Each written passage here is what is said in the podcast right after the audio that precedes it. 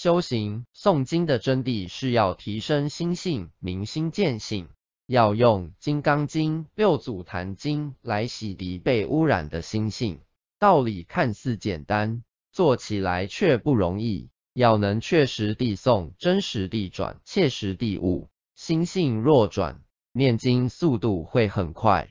若能真正闻、思、修，真正明了佛法并且悟道的话，则根本不需要这么多的时间来读诵经典，因为心性已经提升，黑气已经净除，并且运用佛法，通用无碍，如同佛陀讲经说法，都是从自性流露出来，根本不需要讲义一样。